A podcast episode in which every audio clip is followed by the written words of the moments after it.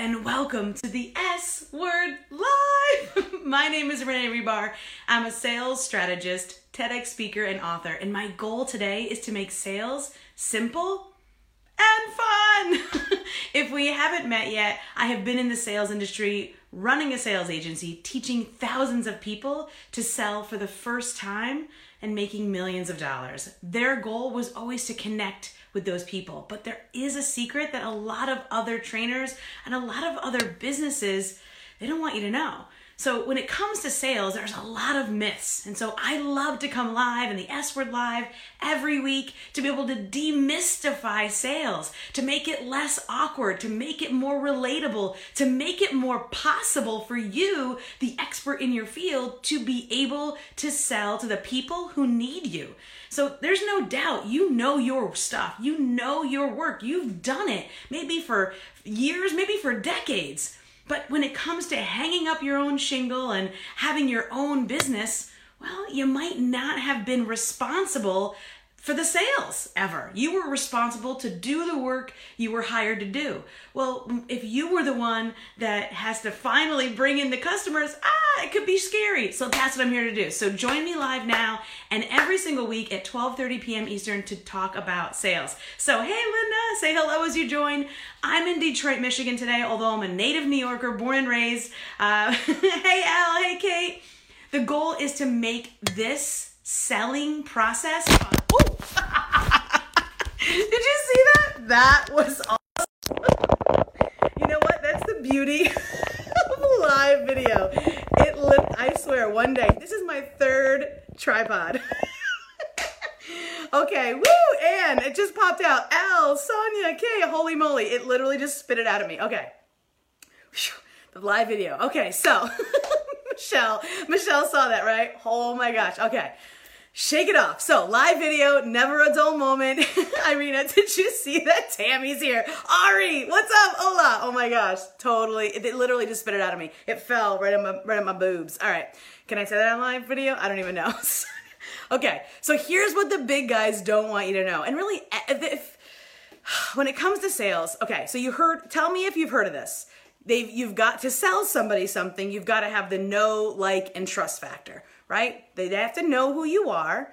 They have to like you, and they have to trust you to be able to buy from you. So I have talked about this before, but here's a little bit of a secret that not everybody talks about. So I can know who you are, and the potential client who needs your services that you so expertly know how to deliver, they can know who you are and still not buy from you. Isn't that interesting, right? They could know who you are. So here's another thing. People could like you. They could really, really like you. You're likable. And they could still not buy from you. So I can know you and I can like you and still not buy from you. So when I make a buying decision, I'm going to put this back in my tripod. When I make a buying decision, and tell me how you feel about this, when I make a buying decision, there is one major factor that almost no one talks about because it's because not everybody's figured it out, but I have, so I'm going to share it with you. So the last piece is trust. I have to trust you. Like, we just had our dishwasher break. God help me. And we had our floor tiled in after we got our dishwasher. So that was super fun. Adventures to come. So for trust, I brought the person in who I trusted, who I knew would not crack a tile, could replace it if it needed to be, who already put the original floor in, somebody I trusted. I knew a lot of other tile guys. I like a lot of other, we live in a very, like, we live in downriver, so it's very, like, you know, hands-on. I know a lot of them. I like a lot of them. They're great people. But I trusted one, and that's the one I called and paid. So how do you develop that trust? So in the online space, look, we're separated by a screen. You know, I can't. Hello. Oops. You like that? Hey, there's my wall. I didn't know you could do that. I'm like poking at it. Like, we have a screen separating us. How do you know that I'm trustworthy? How do I know you're trustworthy? How does a potential client know that you're trustworthy?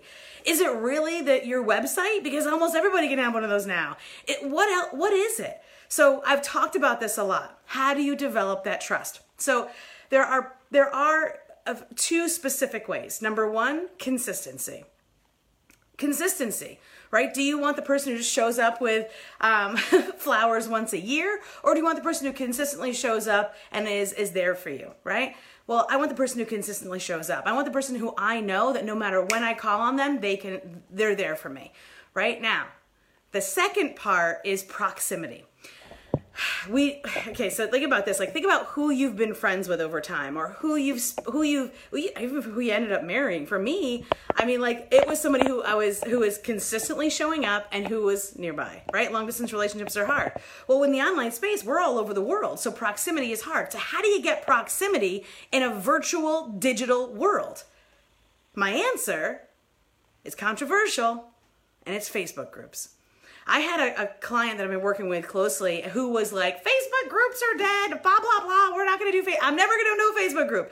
And I'm like, okay. But then with very specific strategy and structure, she was able to build in hosting a Facebook group.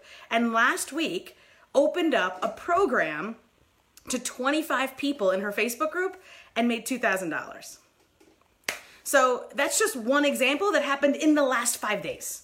So what I'm encouraging you, and she's doing it again this week, what I'm encouraging you to do is to trust in the fact that if you were to host a Facebook group, you don't have to have this massive curriculum. People want to get to know you. Give them an opportunity to trust you. And if hosting a Facebook group feels foreign or weird or strange, well, I invite you to come and hang out in mine.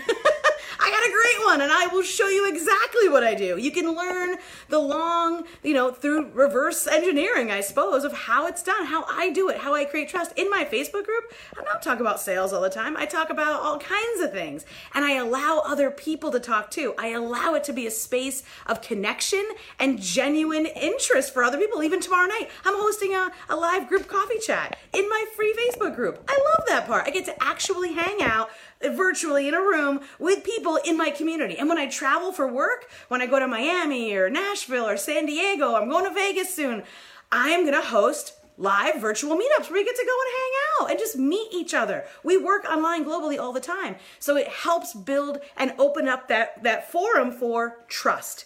So is this all in the guise that they buy for me? Not necessarily, but I know that no one will unless we have a trusting relationship. And same thing goes for you. So if you have considered it, thought about it, sat on the fence about it, haven't seen a good one yet, come hang out in mine. At the same time, if you want some structure and formats and systems, well, I've got those too.